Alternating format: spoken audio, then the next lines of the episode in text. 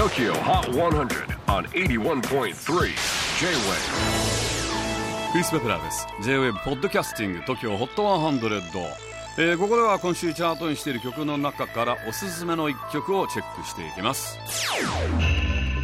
今日ピックアップするのは66位初登場。新崎浦フィーチャリングカンサの本当は。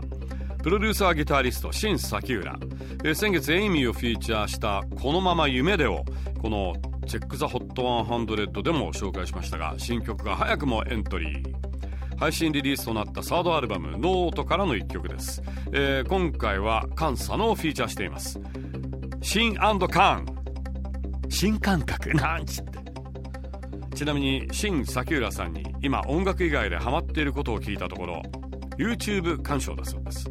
中でも料理系 YouTuber 気まぐれクックさんの大ファンだそうです気まぐれクックさんの新作動画を見まくっていて影響されて家で魚をさばいて刺身にしているそうです。最新チャート66位新崎浦フィーチャリング監査の本当は。J-WAVE PODCASTING TOKYO HOT 100